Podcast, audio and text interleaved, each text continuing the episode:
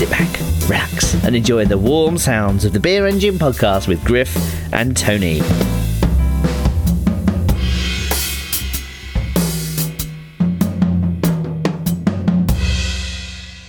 Hey, what's up, everyone? Beer Engine Podcast. America's uh, favorite uh, soy boy here, Griff. Just uh, just ate a big quinoa salad. Uh, gonna watch some women's soccer later, um, so it gets working out for me. Uh, let's bring on my host, make this show maybe a little more masculine. Uh, he is the head of the Victoria QAnon chapter, which was formerly known on Twitter as JFK Jr. is in the bush. Tony, how you doing? What, what what's going on with your Twitter account? I saw I saw it went away. Well, look, with everything that's been happening, I wanted to get a, get ahead of the deplatforming that is going to happen because I'm spitting truth. I'm spitting bars of truth. I'm spitting tweets of truth about JFK and his role in actually uncovering the global pedophile ring, which Trump and Epstein are not a part of. Don't get your shit confused. yeah, that's right. A different pedophile ring. This is the deep state pedophile ring. This is run by by Podesta. That's that is your head of the snake, and it involves okay. Clinton, yep. both Hillary and Bill. Are they the same person? Have they ever been seen in the same room together? I'm not sure they have because they were clearly body mm-hmm. doubles, because they were clearly too affectionate to one another. And I wouldn't go as far as to say they might be raptors, but maybe they are. Maybe they are aliens from outer space. Who, who knows? QAnon sort of it encourages critical thinking. Well, not critical thinking, but thinking thoughts. There is some thinking. There are there, somebody's having some kind of thoughts at least. I mean, thoughts, there's something going on there. Dreams, specifically fever dreams. We encourage fever dreams and say them out loud like they're truth. Do they have to be truthful? Well, that's what that's what the liberals want you to think. You have to. It has to be truthful for you to say it, but it doesn't. They're holding you back. That's right. And the fe- fever dreams, boy, you guys are, I mean, I would guess there's been more QAnon folks having fever dreams than even regular dreams at this point because I'm sure 100, 100, 203 fevers, you can't get away from those things right now.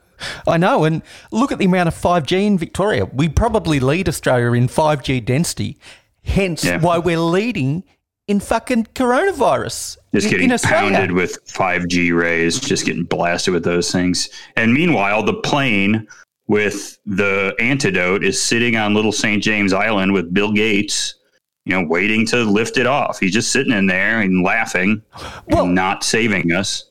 He was a part of coming up with this man-made virus. It was he and the Chinese, and it was and it was formed in a lab in the US. Everybody knows this. Everybody knows that the Gates Foundation was a big reason why we have COVID and he's about trying to depopulate the the planet. The planet doesn't need depopulation. It doesn't even need sensible planet population controls. Just fucking breed people. We need more breeding.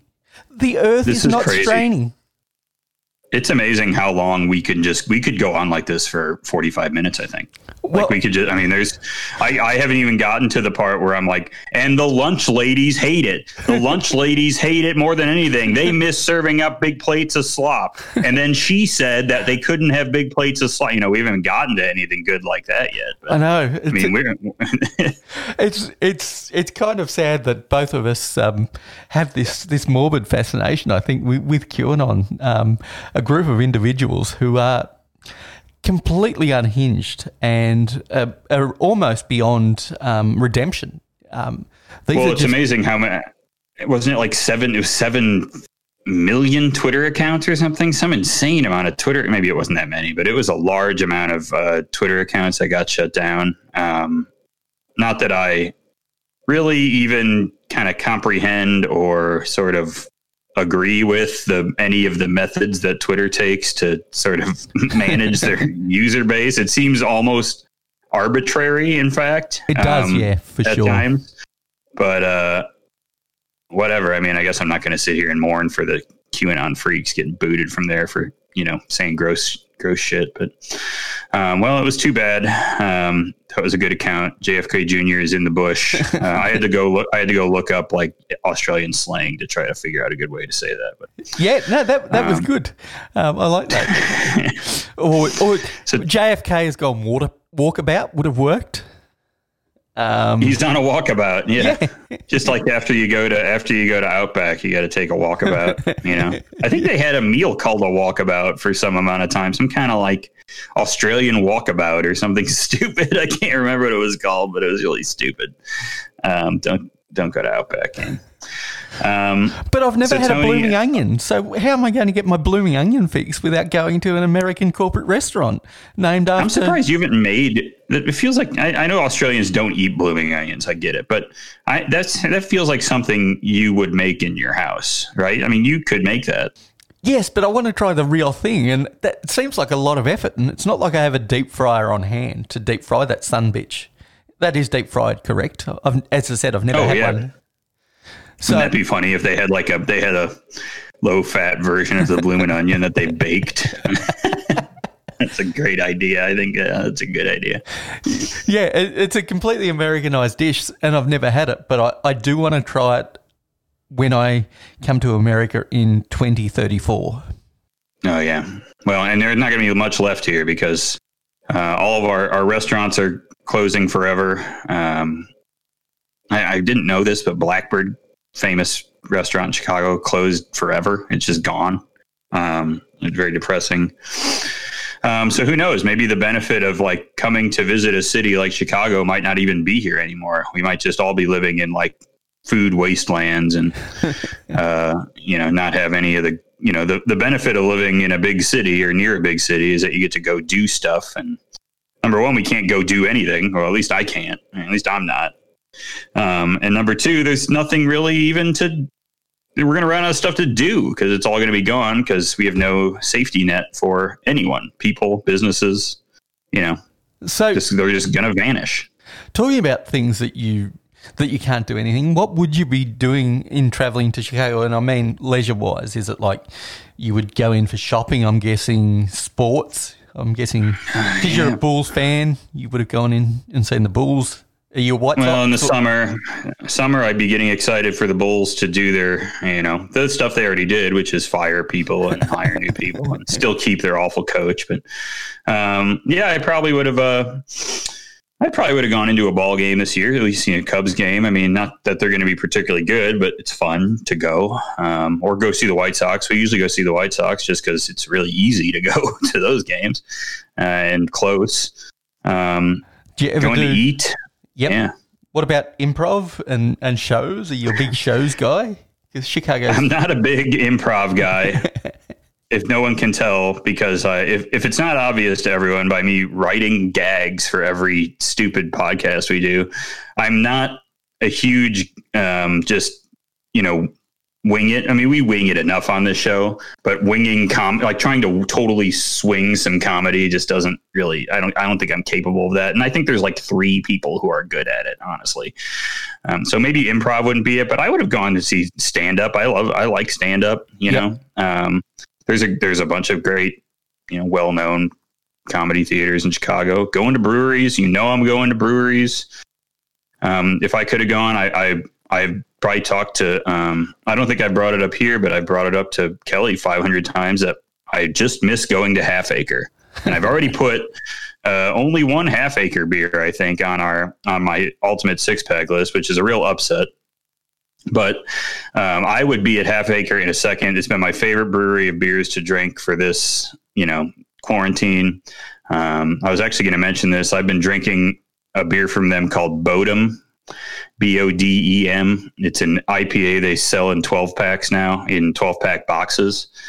And I am housing the hell out of that stuff. It is so fresh, dry, and juicy, like a West Coast meets I don't know, like refreshing, juicy pale ale type thing. I don't want to say East Coast. It's just got that like slight sweetness to it, you know. Is it West um, Coast modern? Because that's what yeah, maybe sweetness that's it, is everywhere now. Yeah, I think it's that. Um, but I love that stuff. So I, I just think about going to Half Acre. So if I could go into the city, and and I tried to do it when I went and did my MRI, but we just couldn't get the timing right. And they serve they sell burrito they uh, they serve burritos there, and the burritos are so good. they eat a burrito, eat drink two or three beers. They got a whole wild program now that's absolutely killing it. Um, so that would be, you know, yeah, sports, maybe some shows, but I think Half Acre Brewery might be my first stop out of all of them, just because I'm I'm craving some of that stuff right now. Now, is um, like the Half Acre setup with with the burritos? Is that a fairly commonplace tap room setup? Is that is that how most of them are? Sort of those sort of meals, or most of them don't have food. Okay, yeah, yep. the, the, overwhelming majority don't have food, at least not in a meaningful way. Um, they'll bring in food trucks and stuff. This, this having a actually a brew pub with a full kitchen is percentage wise to total amount of breweries in Chicago is relatively small. Um, you, are not going to see a lot uh, even especially my favorites like Metro, Metropolitan, Dovetail. Uh, uh, Marz has food, so that's one of them that I that I tend to hit up a lot. But yes, the most of them are kind of either sort of hiding under the train tracks with just a tap room, or um, or just sort of a, a a sales window that maybe has some you know six or seven taps at it, um, which is just sort of a different different different setup. Yeah, yeah, it's different, but um, I miss I miss going to breweries and I and I miss uh, trying. That, that's one of the one of the things I miss the most is just kind of on a whim going and trying a bunch of new beers. It's hard to do when you're only ordering, you know. Yeah, so I've been trying to. Uh, I, I have been wanting to try new beers. Um, it's hard to do when you're stuck at home. So everyone on this podcast or listening to this podcast, all between three and three thousand of you, um, know that I've been ordering from Burial uh, in North Carolina. And Tony, I wanted to talk about this beer that I got. Um, I don't know uh, if I have if I'd call this an official beer review. We can make it official. I don't know, but I got a uh, a stout that came with a candy bar. Tony, what? Like, yeah, is this like a package deal where you had to order both together, or it just came with a candy bar? Because, as you know, one of um, when we were starting off this podcast, it it was around the Good Beer Week time, and I had a Blackman's chocolate cake stout, and you could mm-hmm. order it with the chocolate cake, or you could order it without the chocolate cake. It was an option, and it cost extra to have the chocolate cake. So I'm not sure whether this was a tasting thing or whether they just threw this in like they would in like a, a mystery box, or I don't know, an art supply box. They throw in candy they've been collaborating with this chocolatier called French Broad that's also in Asheville, and um, they the candy bar was a candy bar that existed already, I believe, and they made a beer to match with it. So you didn't buy them separately. It was just there. I mean, the stout from them is pretty expensive. It's pretty loaded up. It was a twenty dollar stout, and they put the candy bar with it, so you got it too. They did their best to package it in such a way that it wouldn't melt, but it it definitely melted. but it didn't matter because I just I just immediately delivered it into the freezer and got it solidified again. And it, it came out fine. Everything was where it was supposed to be, you know.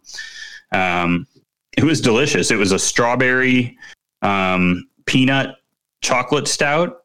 Um, oh, nice. It was absurdly delicious, and the candy bar was just as good. It was like a bonbon type candy bar with like a filling, like a caramelly type strawberry filling. Yep. Um, this was a plus, dude. Um, I know you've been talking about eating, you know, drinking the raspberry ripe beers and stuff. This was not an equivalent because you know I was like, boy, this would be even better with a little coconut in it. um, but no, no coconut in there. It's fine. Um, I was happy with it as it was. Um, I have more burial stuff coming, but I want to give a shout out to the burial crew for making that uh, absolutely fantastic beer and all of the stouts and IPAs they've been sending me are out of this world. Um, I've loved every single one of them. So, and I like the chocolate. Um, so I thought that was a fun pairing, and it was uh, it was a delicious little piece of chocolate. Um, I, I, would do that again for sure. I find that um, kind of cool now that I've thought about it. I, I was sort of, is this a gimmick thing? But I like the idea of brewers actually um, thinking about pairing combinations and what they can actually pair that would really go with their beers and creating an experience because you cannot have those experiences at their their brew pub um, because often right. you would get wait staff pairing dishes and So this is a premium premium beverage, and they're taking the um, the the time to actually think about pairings to create an experience at home that works, and they're not just saying cook a beef cheeks to, yeah, to go, pair with go. this, this um, whatever it may be, pale ale. Go put on that chicken parm and chips and IPA. Actually, that sounds good. Oh, it does. But yeah, so I actually have another. They they I, I the week later uh, in my weekly order that I'm pretty much uh, signed up for now. Uh, but the following week, I got uh, a different beer. It was a sour beer.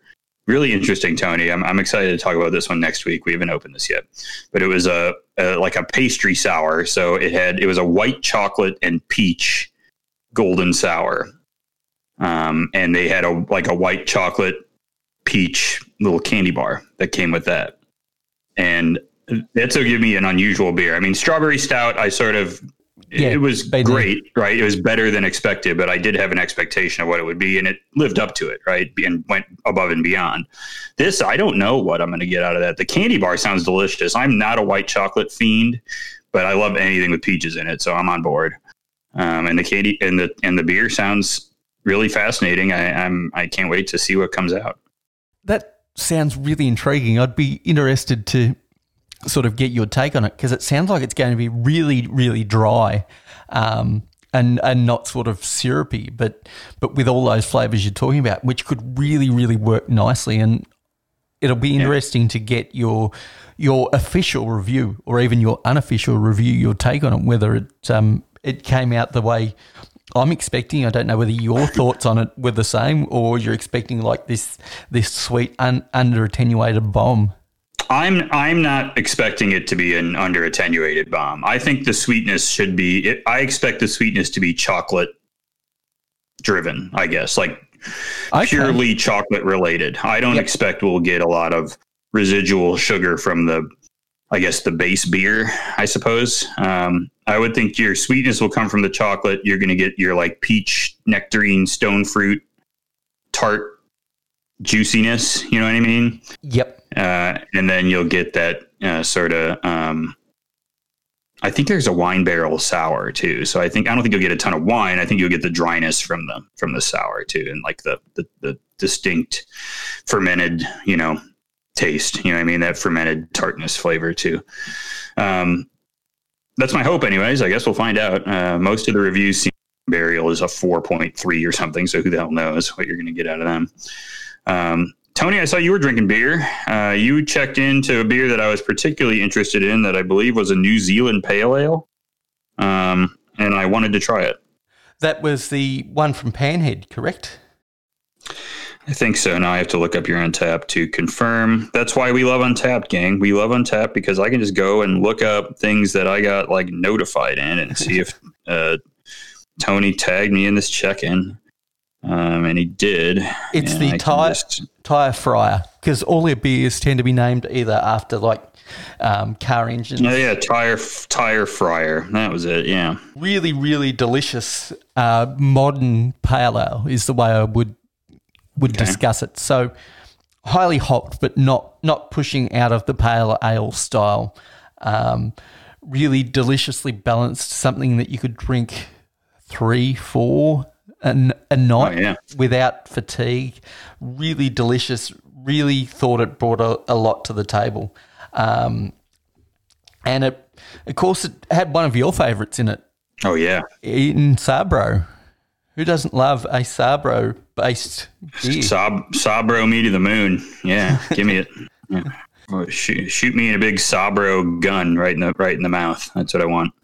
Now, I also had an IPA, the last beer I actually checked in, and it was from Pirate oh, yeah. Life. And Pirate Life, a couple of years ago, were one of the hottest breweries in Australia, and then they decided to sell out, and they're now just another good beer producing label. Um, and they actually produced an IPA that was a single hop, and it was the Cashmere hop. And I was wondering if you'd actually had any of the Cashmere beers because again, this it was not an old school IPA, but it's not like a new school hazy IPA.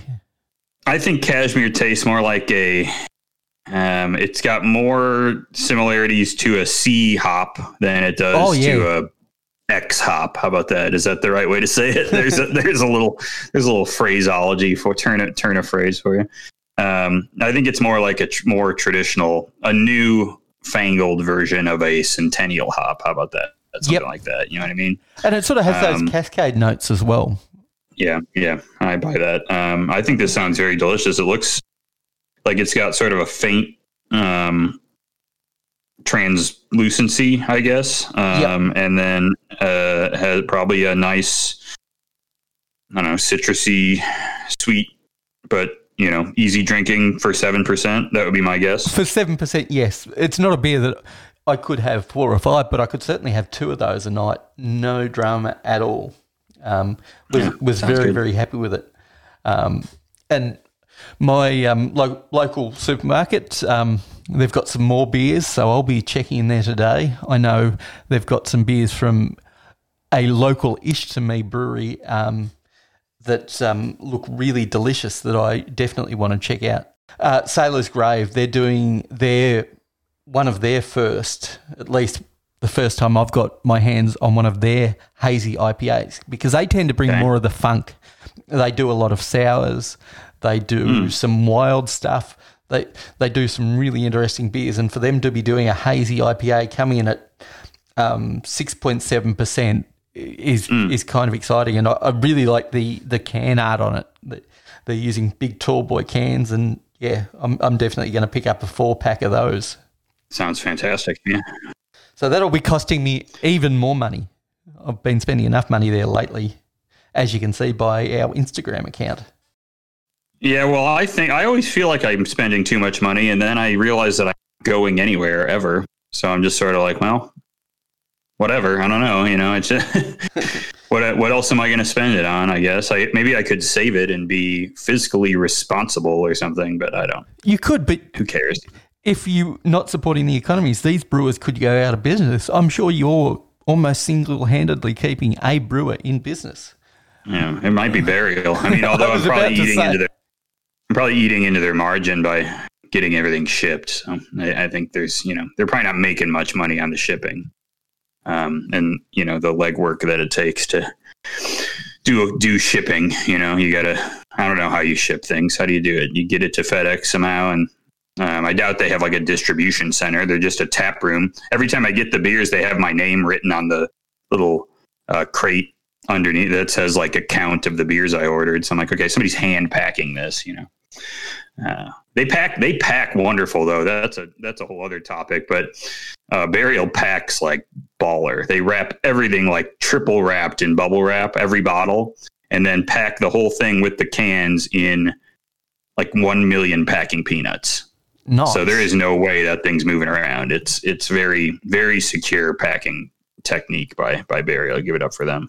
Absolutely. My only issue is with packing peanuts in general, not the fact that that burial are using. They suck ass to deal with for me. I mean, I hate them. Uh, they're everywhere in my garage from the amount of shipments I've gotten. I got packing peanuts all over the place. But um, for the, I mean, for the sake of getting a twenty dollar stout shipped to me and it coming in, you know, tacked, I think that's I'll deal with the with the mess, I suppose. Um, yeah, Tony. So, real quick, uh, I did want to say before while we're talking about shipping and Tavour packs their beers in a primo fashion in those nice double, uh, like 12 bottle shipper things. Those are sweet. Um, uh, I did, I'm getting a Tavour crate, and everyone's favorite segment is what's going to be in Griff's Tavour crate. So I wanted to talk about a couple beers that I'm getting shipped to me.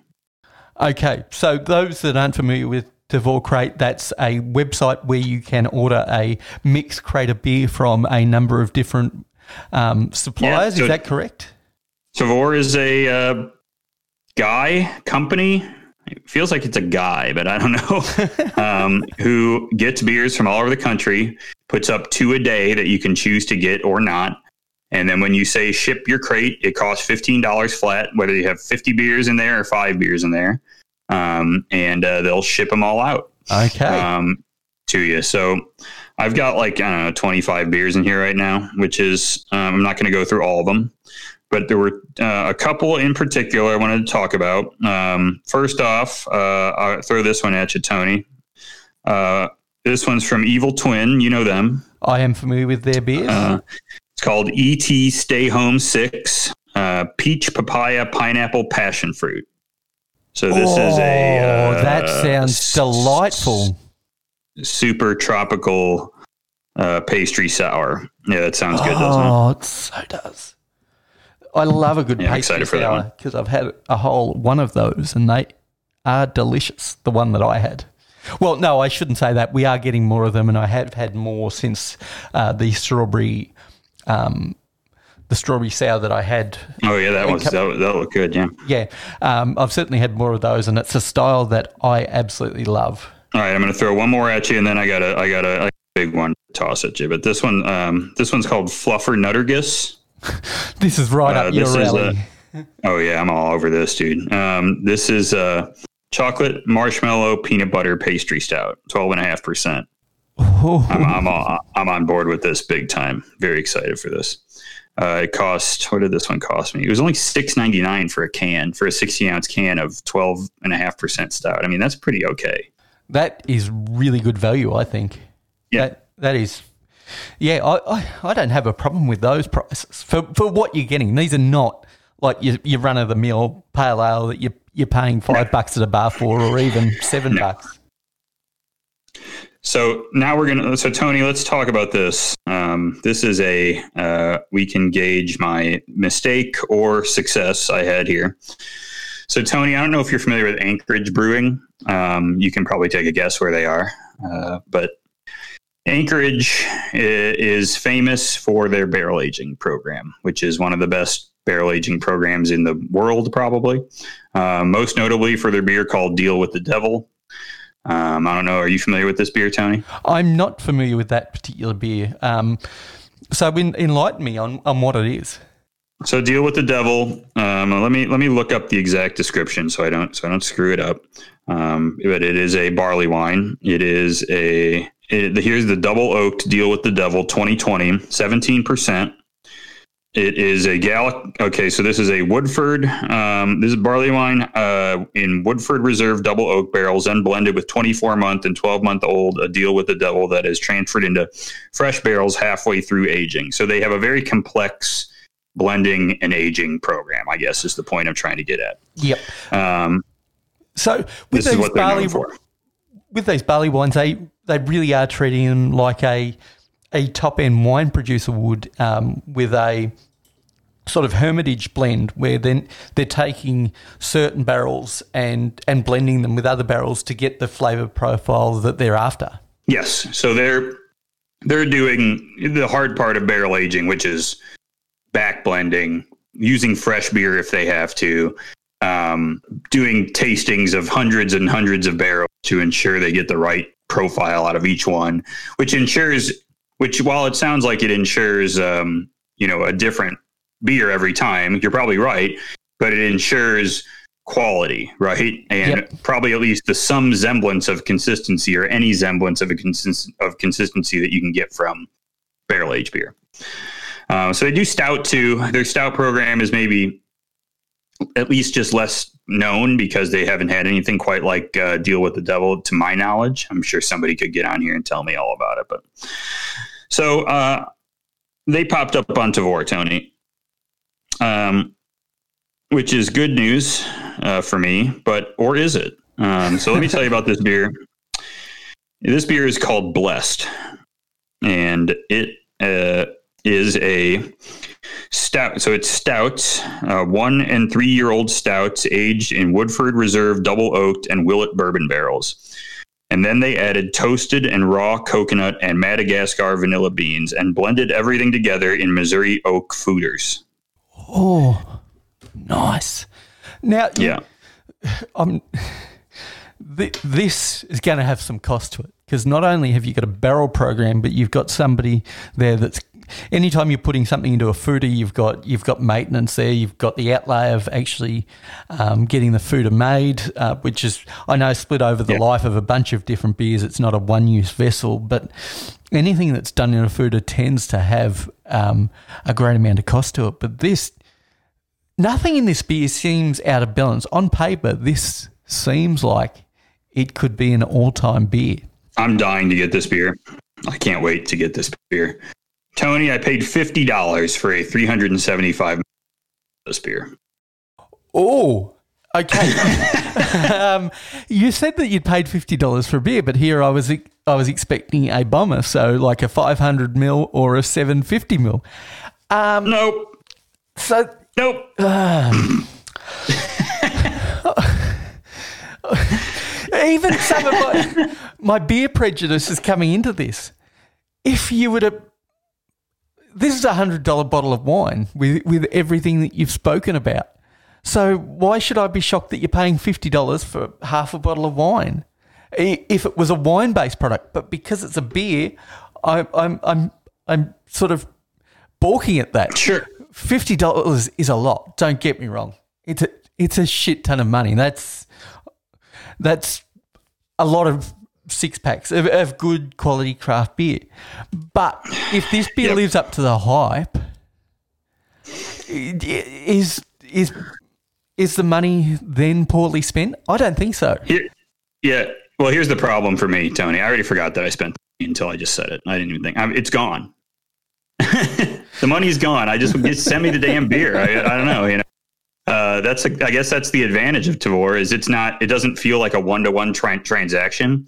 Yeah, I bought this beer a month ago. You know, now I'm just like, yeah, whatever. That credit card bill is already paid. I'm done with that. Yep. Send me the beer now. You know, but it does when you're doing it. You're sitting there like, I'm not doing this, and then five minutes later, I'm like, well, maybe.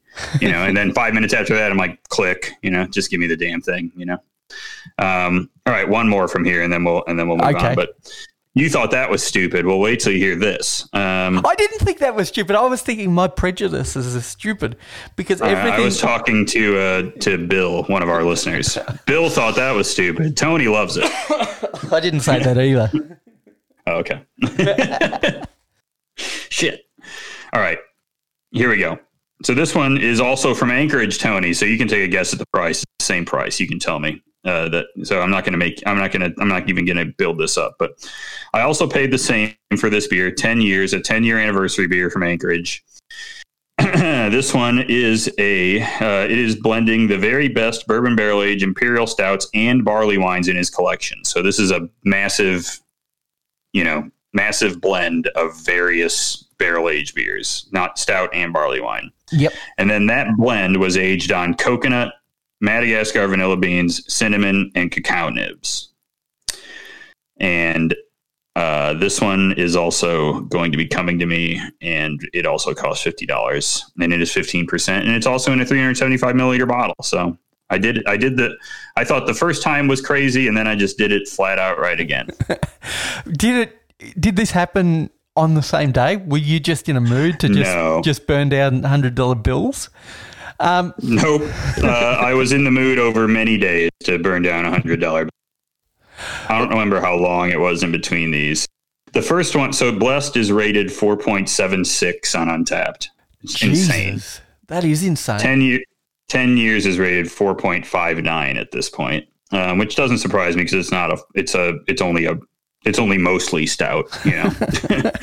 uh, now, why do you think it'd be like that gets a rating like that, do you think people that are willing to outlay 50 bones on a 375 mil are not going to have buyer's remorse? Or is it the fact that they're actually a more knowledgeable crowd and they um, know what they're getting into in, in buying it. I'm not to say they, they're giving it a false rating, but you're cutting out a lot of those people that are that are bud drinkers. No bud drinker is going to go out and, and spend 50 bones on a 375 sure. ml bottle. This is a very specialised corner of the specialist beer market because this doesn't appear to appeal yeah. to everybody because there are people in our audience saying, Griff, you are a fucking madman. Give me that 50 bucks and I yep. can I can spend it on something better.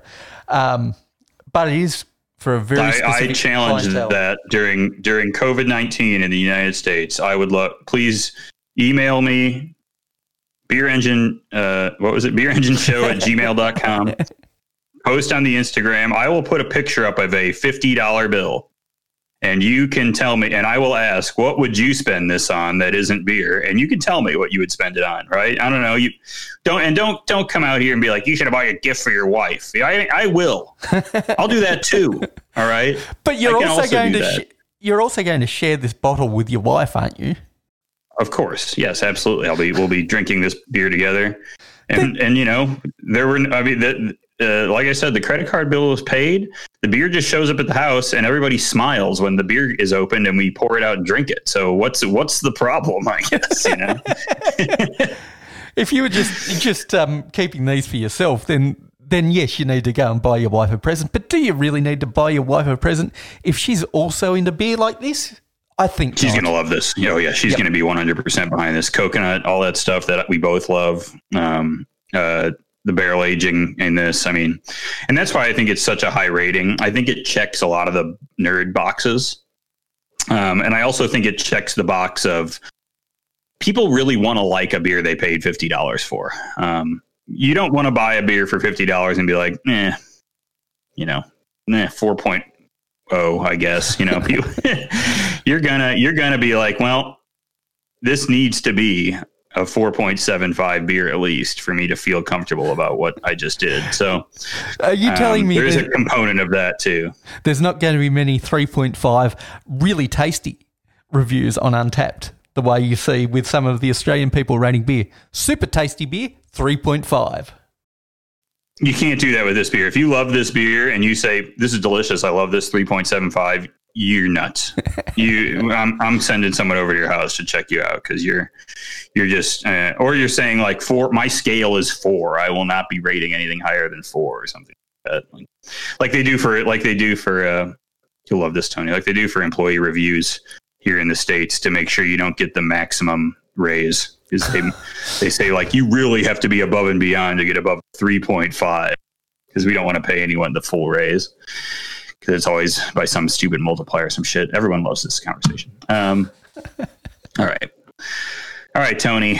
Uh, so that is my Tavour box uh, as it's uh, going to be here. I don't know. It's probably not shipping till it'll ship before our next. Uh, uh, it'll probably ship when our next episode comes out. So in the next week or two after that, we can start talking about uh, what these beers actually taste like. And I'll, I'll, bust out that Evil Twin one pretty early because I, I, doubt the fruit will hang on for, I don't know, it's probably just full chunks of fruit. So it might stay forever for all I know. I don't know. Now, um, with your Tavour yeah. box, are, are, you spending a premium on all these beers or are some of them sort of in the more reasonable six or seven bucks a can range or, or bottles? Yeah. That's most of them are in the four to seven dollars a can. Okay. Um, or or I mean, you know, some of the higher end sours. You know, the the most I've spent on a beer until now was probably a a Dray bomber. I think I paid forty bucks for a for a bomber of homage or something. Yep. Um, which was more than worth it, honestly, to me. I didn't, I didn't have one one problem with that. Uh, didn't even think about it twice. Uh, not to brag about having you know a tw- two twenty dollar bills, but I was able to purchase this beer. Um, but it was killer, and that's that's something that I would say is more like buying a hundred dollar bottle of wine because I think the I mean, I guess the I guess the barrel aged stuff too. I, I don't know why I, I, say that, but I guess the the vintage component of like Dray and the legacy and the craftsmanship of over many many decades, yep. makes me think of it that way in in sort of a different way. I hesitated more with the Anchorage stuff just because they're a 10 year old brewery. I mean, what am I? I don't know. I don't have the type of like history of success. You know what I mean? but a lot of the hot wines, by by the same token, not all of those are established Chateauneuf du Pape stuff that's going back 300 years. Right. Some of those are the hot that's new things point. coming out of California. And you're not right. talking about wine that's been sitting around um, their, their maturing rooms for 10 years. Often these are even the blends are only two or three years old, exactly the same as the beer, or in some cases, even shorter aging than the, your beers, and you're dropping 100 bones on those because they're the, they're the screaming hot beers coming out of Napa or Washington or, oh, right, or yeah. other, pra- other places. Oh yeah, no, I mean we have uh, I have friends uh, uh, who who will certainly uh, uh, spend money on wine, and I respect that. Uh, I do get the same prejudice towards myself when I do it on beer. Yeah, um, because I'm like, what is this sugar water? What am I doing? Didn't even have to pick a damn fruit for this thing. It's nuts. um, they got a big box of Sysco coconut and dumped it in there, and now I'm paying them hundred dollars. What am I nuts? Uh, but hey, you know, uh, this is the life I've chosen, I suppose. uh, and and now that I'm being counted on for content, I need to. I can now I can legitimize it even more. Maybe tax write off, Tony. That'd be great. Um, uh, all right, Tony back back to let's let's get to some business here. Uh, we promised people uh, that we would complete our ultimate six pack, the longest running segment on in podcast history.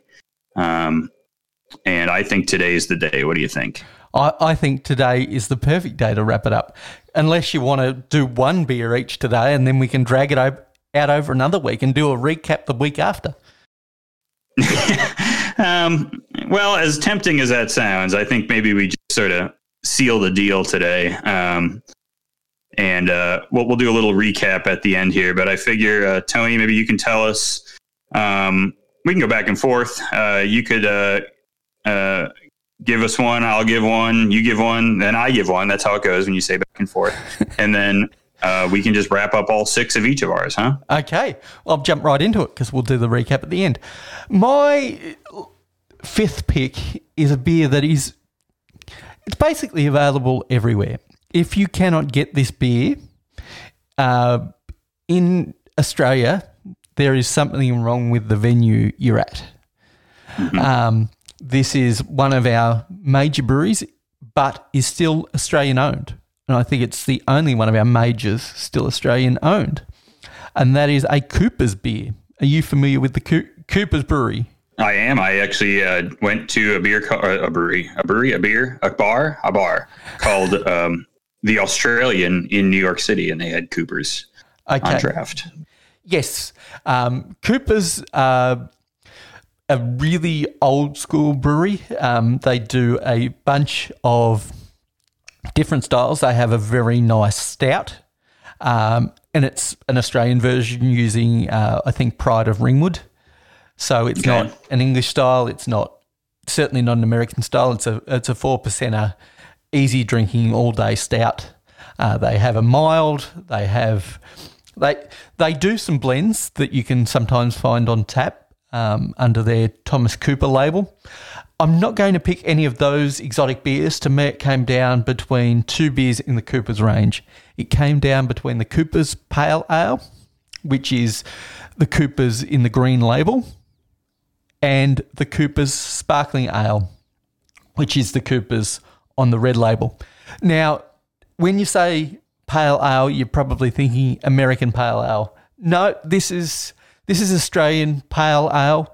Um, not not a big hop note on this sucker. This is clean, crisp, refreshing Australian ale. Um, nice bitter note to it, around the 30 IBUs. That is Cooper, Cooper's Pale Ale. I've actually chosen, however, Cooper's Sparkling Ale, the one with the red label. It is a little bit more caramelly. The way I like to think of this particular beer is like an Australian version of an Imperial ESB. I don't know whether okay. that makes sense to anybody, but it makes complete sense to me. Comes in at 5.8% alcohol. It's got more caramel notes, but is drier than most ESBs super easy drinking, always bottle or can conditions. You can now get it in cans, and same with the draft. It's it's conditioned in the kegs, and there's often a technique with Cooper's beers. If you've got a really good publican that will roll the Cooper's beers to get the sediment up. And they actually tell you when pouring out of their bottle because their bottle conditions. After you've poured 90% of the beer, swirl the bottom, swirl it, and then yeah. then pour. This is a, something that they've always spoken about before. Hazy beer was a trendy thing. This is something that Coopers always did, and I think they should be applauded. This is not an expensive beer. You can get a case of this for fifty five bucks. It's it's great value. It's easy drinking. It's available everywhere. So not an exotic beer, but I really think if people are going to try Australian beer, they need to know this particular beer. It's not indicative of all our macro beer. It's a one off, it's unique, but it still has a place in my heart. All right, Tony, I'm going to guess the rating on this beer, and I'm going to get it right. It is, uh, I'm going to say Cooper's Australian Sparkling Ale is rated a 3.28. I think this could be higher because it, it's more akin to what your average beer drinker's used to. I'm going to say you, Okay. you've gone under. I'm under. I am a little over. It's 3.21, Tony. There you go. I don't know who's rating beers on Untappd in Australia. I thought there would have been more love for this beer. It does have 44,000 check ins. It looks yummy. It has a nice color to it. A lot of people pouring it into dirty glasses. Of course they are. Uh, It's normal, though, I guess. Uh, yeah, this looks good. I've had a sparkling ale before. I don't think I've had Cooper's. Uh, Goose Island actually made an Australian sparkling uh, sparkling ale um, that I drank at the United Center. Isn't that crazy? That is. Um, what, what did you think of that? Because that's obviously where they've taken inspiration from. I'm not, don't know how it stacks Yeah, up. I would presume Coopers. so. I I, th- I think it had exactly the flavor you're kind of describing. Maybe it was just it, was a uh, it was a, a, a sort of spritzy mild. You know what I mean? Spritzy, higher alcohol, mild type beer. Um, was was sort of my take on it.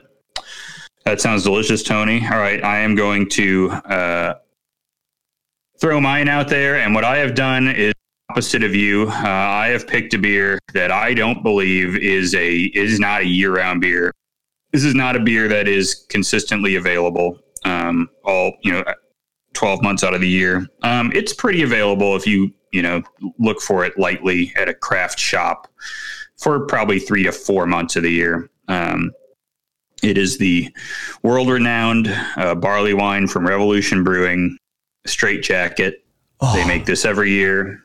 Straight jacket, an absolute classic English style barley wine. None of that American style barley wine shit. Get that out of here.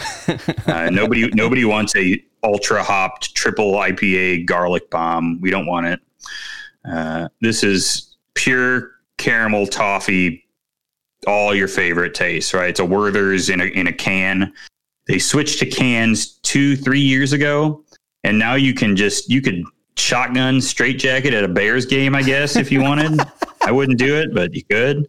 Uh, they serve it. They sell it in four pack cans. Tony, a four pack can, I- a four pack of cans now goes for twenty five bucks a straight jacket. that sounds like a bargain. It is because it's like fourteen and a half percent too. It's it's a it's a monster. It's perfect for sharing, and I love the can format because two two people share a twelve ounce can, and it's a perfect nightcap, six ounces each. You're in. It's great. It's Oh. wonderful, and uh, it gets it changes slightly every year. I would say um, there are variations, but I'd say they're all just about as good. I actually did like the 2020 version a little more uh, which is actually it made it up to 15%, I think, Whew. but a very, very caramelly version of it.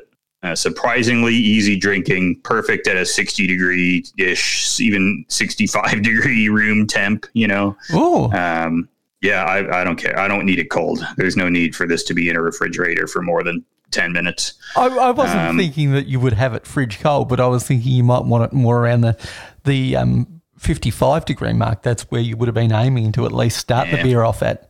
But you but you want all that, Yeah, that maybe. full I mean, flavor. it's 60 or so. It's 60 or so in my basement, maybe 57 or something like that. Um, so it's maybe not perfect cellar conditions, but it's cool enough. And I'd usually just pop, pull it out of there and start pouring it in the glass. I don't care. Right? Yeah.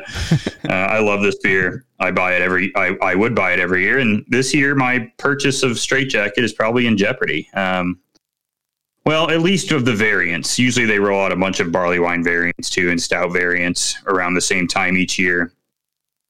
And, um, you know, I'm not feeling good about that this year. Going out in the winter in Chicago during uh, ultimate flu season 2020 uh, is probably not going to be a good idea. So we'll see. But no, I'll, I'd Uh, take a hard pass on that. Go and spend Well, fifty dollars on, on a stout that you can get stuff the Yeah. barley wine. yeah, they, well, they're doing curbside pickups. So maybe they'll do that straight jacket too. We'll see. Uh, Fingers crossed. So but yeah, no, that's great. this sounds delightful. Um, I love an English style barley wine. And you're right, I'm not sure whether I'm wrapped on most American barley wines, but I certainly am a sucker for for like a, a malt driven, like true barley wine. These these should be malt bombs, um, but but balance them up, attenuate them correctly. Um, mm-hmm. This is known to be almost perfect. Um, the only thing when it comes to guessing the score that I would perhaps look at is malt is not as in vogue. And even when you say barley wine, I'm sure there's going to be a small percentage of the Untappd population that goes, yuck, what is this, yep. this malty flavour? Yep. Why is it not bone dry? Um, right. What is what are these caramel notes? Why can't I taste more hops? so mm-hmm. I'm going to say, even though it's it's really really well maintained, um, really well regarded, I should say, I'm going to say this comes in at four point three. You're close, Tony. It's a four point two. Oh, damn um, for the uh, for the kind of every now they do vintage. Um, there are vintage versions of this, and it's it's sort of grown in popularity over time. So, for example, if I look at the 2020, the 2020 straight jacket, or no, November 2019, that's the one I was thinking of, is a 4.44. Okay, so so the more recent variants have higher ratings. Yep. Um, I think, because uh, they're getting um, sort of improved uh, clout. You know what I mean? Um, but yep, I uh, you know, you're right. It's uh, over time only 4.2, which is certainly a, a tragedy for sure. Uh, all right, Tony, last one. Well, you picked a bunch of local to you beers, and I've really just sort of grabbed beers from all over Australia. I've grabbed what whatever's good. I didn't grab anything from WA. Uh, not to say that they don't have good beers. I grabbed one from South Australia, grabbed one from Queensland, and a few Melbourne beers. But I grabbed a beer that is kind of local to me. Um, and when I say local to me, we don't have any breweries in my town or the next town over of of any sort of note. There's there's sort of your chintzy brew pub, or at least there was for a small period of time. But their beers were were terrible. My homebrew shat all over it. Not I'm the world's best homebrewer, but um, yeah, their beer was not anything that I would have would have. I wouldn't seek it out. So we've got a few breweries around the area. Bullant do okay stuff. Um, there's now a place in Devon North or Devon South or Devon West near Yarram that are doing beers, but I'm yet to taste their stuff. Um, we've got Grand Ridge Brewery, which is an hour heading towards Melbourne. Um, and Grand Ridge is sort of the, the grand old father of Australian craft beer. They were going almost 30 years ago and they still produce their core range of beers. They are very English driven in their their beers and their, their beers are very classical in their in their um, makeup. They have pilsners and pale ales, and their stouts are nine percenter, and that was a revelation at the time. But um, now it's it's it's it's very old school, and there's nothing wrong with those beers. So, as much as I wanted to put a Grand Ridge Brewery beer in for being sort of one of the grandfathers of Australian craft beer, I couldn't. I went with Sailor's Grave, uh, and they're heading east from me, so heading away from Melbourne. Um, and they do funkier stuff. They do sours, they do kettle sours, they do wild beers, they do fruit beers, they do hazy IPAs, as, as I just mentioned earlier in the show. And while I could have chosen something that was a seasonal release, I wanted to choose something that really fitted with this six pack. And you've got some really heavy nine percenters, you've got some some middle of the road stuff, but you've got nothing sort of lighter alcohol that's super sessionable that you can just absolutely slam down on a hot Australian summer's day. And I went with a beer that I only rated four on Untappd. I want to revise that rating. I rated it too quick. Uh, it's not going to be a five beer by any means, but I think it could push up between 4.25 and and and 4.5. So heading to four and a half or four and a quarter, somewhere in that range. And that's the lemon meringue cream sour. It's a three and a mm. half kettle set, three and a half percent kettle sour. It is delightfully crisp. The lactose just adds enough. Um, it's really grainy, really delicious. Um, it's really straight ahead, really easy drinking. But gee, on a hot summer's day, this is sometimes all you want. If you're not wanting like your classic pale ale or even pilsner, you want something slightly acidic, but you don't want to like rip your face off. This thing is just got a little bit of tang. Summer's day, perfect beer. All right, so this is a lemon meringue kettle sour. That is correct. 3.5. Ooh, I'm saying this is, I'm putting this right at like 3.6 rating. I, I think you could be right. Lemon meringue cream, 3.73. Wow. I was a little low. That's a good rating for a four point. Yeah, it's four point eight percent. Oh, sorry, four point eight percent. I um, said three point five. That looks yummy. That's their gose that's three point five percent. Sorry. Mm. This is All a right.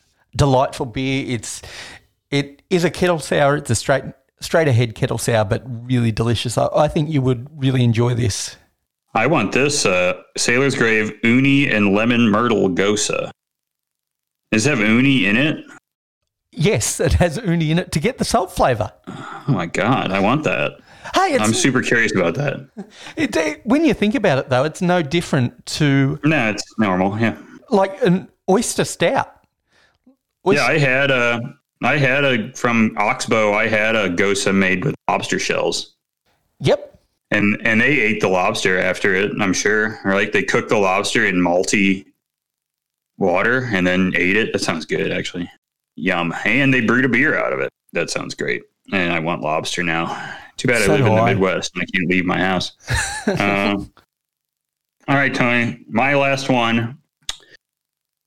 I think people are going to like this. You're going to love this. Everyone's going to love this. My last beer, my six pack, is an all time Chicago classic, Tony. And I'm going to br- tell you some heartbreaking news. And that, that's good that this is a theoretical six pack because you can't get this beer anymore. Oh no! And my number six of my six pack is the Mamma Mia pizza beer.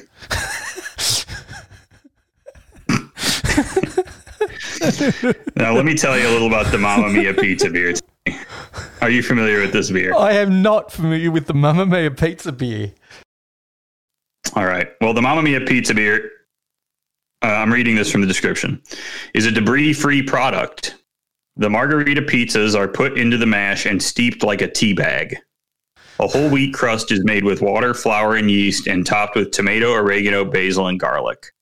The essence of the pizza spices is washed off with hot water and filtered into a brew pot, where it is boiled for a long, long time. During the process, we add hops and spices in a cheesecloth type bag and filter the cooled liquid into a fermentation vessel. After a week or two, the beer is good to go. So, Tony, this is the Mamma Mia pizza beer. Uh, it is a beer that was brewed in Chicago for some amount of time by two freaks. Um, and uh, it was horrible. And I would love to put it in everyone's six pack. And I hope they like it because this is what you get when you mess with me. you're, you're getting the Mamma Mia pizza beer a beer that I actually have clamored for a local brewery to remake out of pure like comedy. Um, or make an inspiration of it. Like Noon Whistle makes a whole gummy series. I would have killed for them to make pizza gummy. I think it would have been amazing with the Mamma Mia pizza beer. I asked my local bottle shop to make Mamma Mia pizza beer with the weirdos that make it. Um, if you look this beer up on Untappd, you will see that uh, the kind of crude drawing of their label um, it was by the Seefurth, Seefurth family. The website they used to have is gone. It had a bunch of animated GIFs on it and stuff. It was an all time classic 90s website. So there you go. The Mamma Mia Pizza Beer. It has 3,387 check ins on Untappd. Wow. Would not have guessed that many reviews. I imagine that it was a cult beer. But why are you putting such a terrible beer in my ultimate six pack? That's what I want to know. What have I done? Hey, you don't know what ultimate means. Ultimate, ultimate means, damn, that was a hell of a six pack. And I don't think anyone's leaving the Mamma Mia pizza saying like, shit, well, that was something, huh? Uh, uh, it's going to pay off big time. Um, and hey, if if I'm giving you a straight jacket and a fader and a zombie dust and a uh, silt and all that good stuff, you can you can suffer through the Mamma Mia pizza beer for me to get a laugh. so. Now, That's have what you, you, had get from me. have you actually had this beer your, yourself? yes, uh, yes, I have had this beer. Um, it's not nearly as horrible as it sounds, but it is bad. Um, it's it's it tastes like pizza, Tony. They, if you didn't hear, they steep. A, they don't just Oh, steep God. the things that are in pizza. They steep pizza. They make a pizza tea. It's an insane thing to do. Uh, but uh, again, like we have English bread ales, I get it. It's like there's there's a semblance of a sensible beer there that just went completely off the rails. And now I've got to guess the rating for this sucker. At least I would love. For, I can't wait for this. Yeah. At least you told me that it wasn't good. It wasn't, and and you do it. oh boy! what Some of the pictures, some of the pictures out on Tapped are all timers because they are people's ugly looking pizza beer next to some even worse looking food. I mean, there's some nasty food pictures in here. Um, but yeah, no, I, I I'm excited to hear some, somebody just poured it into a Cantillon glass. of course, they've poured it into a Cantillon glass. There's many different colors of these beers. I would guess the consistency was maybe questionable at best. Okay, so that means there could be some good examples. And when I say good examples, I think a three is a high score. Now, America tends to rate beers higher. I think if this was in Australia, I think you're getting under two. But I think in America, it's above a two. Um, Untappd, though, is a fairly um, well well versed crowd. So I'm going to say that this beer comes in at 2.36. Um, you're not far off. It's 2.59 That's for the Mamma Mia pizza beer. That's higher than I thought. That's a that's two points higher or 0.2 points higher than I thought. Which is perhaps the furthest I've been off with a beer. Of all the things that should be disturbing, it should be that there are check-ins within the last three weeks. And this beer, I think, stopped being made maybe many years ago. maybe there's somebody making this. I just don't see how that's true. So there's some good t- uh, some good comments in here. If Brian comes back, we'll pull this out for the behind the ticks segment. Um, why is this a thing? Uh, that's a good one. Uh, it's like somebody took my glass of Molson Canadian and burped into it after just swallowing a bite of Little Italy. Flavor is as promised tomato and herbs suggesting pizza with a shitty lager base. Watery and gross. So there you go. I think I think the impeding throw up will taste better. So somebody would rather get sick than drink this again. Or or they okay, here you go. Here's somebody here's somebody from the company check uh, checked in on somebody's um, check in here. Where on earth did you find this? Is there a date code on the bottle? We have not made any since December 2013. so if anyone's drinking this recently, they're drinking seven year old pizza beer. Oh, wow. So there you go. So Tony, remind everyone what your what was in your ultimate six pack. We had La Sirène Saison, we had Kaiju Crusher, we had Belter XPA, we had Deeds Conductor Special Reserve Porter, Cooper's Sparkling Ale, and lastly we had Sailor's Grave Lemon Meringue Cream Sour. Delicious. That sounds fantastic. Um, uh, and for me, Fader Half Acre, uh, Zombie Dust by Three Floyds, Riverland Silt, the all time classic Boulevard Tank 7, Straight Jacket by Revolution, and from the world famous pizza beer company, Mamma Mia Pizza Beer, rounding it out. Another.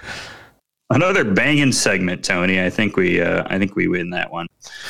Um, so Tony, another another uh, week where we get to put um, we we did some Untappd guessing already, so we can just save some of our other funny bits for next week. Now, I hope everyone laughed already. Um, uh, Tony, I think it's time to to close this one out. Unless you got any other uh, magic uh, segments or, or bits for anybody else here. No, but I will say I am looking forward to getting back to some NBA action. Oh, that's right. Yeah. So Tony, uh, I have uh, requested that Tony put together a little bit of an NBA preview. I was going to spring it on him un unprepped just to see what he said. Um, and uh, I, I instead decided to be a friend and and give him a week to sort of prepare his mind. So, Tony, the basketball expert, um, I do love the NBA also, but but Tony is a, a student of the game, as we know um, especially being from Australia, with all the famous Australian basketball players like Ben Simmons and Andrew Bogut and Luke Longley and maybe some other ones. Andrew Gaze, um, Shane Heal, Thon yep. Maker, um, Cam Bairstow. I think you're familiar with him. Oh yeah, I know him, Cam Bairstow. Wow, what a what a treat that guy was, huh? um, um, it should be he was known, a New Zealander, wasn't he? I, no, he, he's an Australian now. He's a he's an Australian, and you should know that uh, he's a he's like the tenth or eleventh man on an NBL side right oh, now. Good, yeah. Well, he wasn't good for us, so I mean, it doesn't shock me. Um, so yeah, Tony's NBA preview coming next week, um, and and some other funny crap, uh, and my Tavour box. So everybody get excited for that. All right, so. Uh, you guys can email us. Like I said, email me and tell me what you're doing with $50. Um, beerengineshow at gmail.com. Uh, or you can hit me up on Instagram. Uh, Beer Engine Pod is our Instagram to see pictures of Brazilian president uh, dying and also pictures of beers and maybe even I've been sneaking in the occasional, uh, I don't know, f- circle of pedophiles like we talked about earlier. So who knows what you might see in our in our Instagram account. Uh, you can find me on Untappd, Griff AD. Tony is St. Maz. You know, get in contact with us. We'll probably mention it. Um, we've had we've mentioned people on this show before, so if you want to get mentioned by real audio podcasters, well, we're doing one, so might as well. Tony, any parting words for our audience? I got nothing. There it is. Nothing from Tony. Uh, on my end, I would say if you're going to be a world leader, don't get coronavirus three times, or else you're going to get some freak like me making fun of you. Sorry. All right, later on, everyone.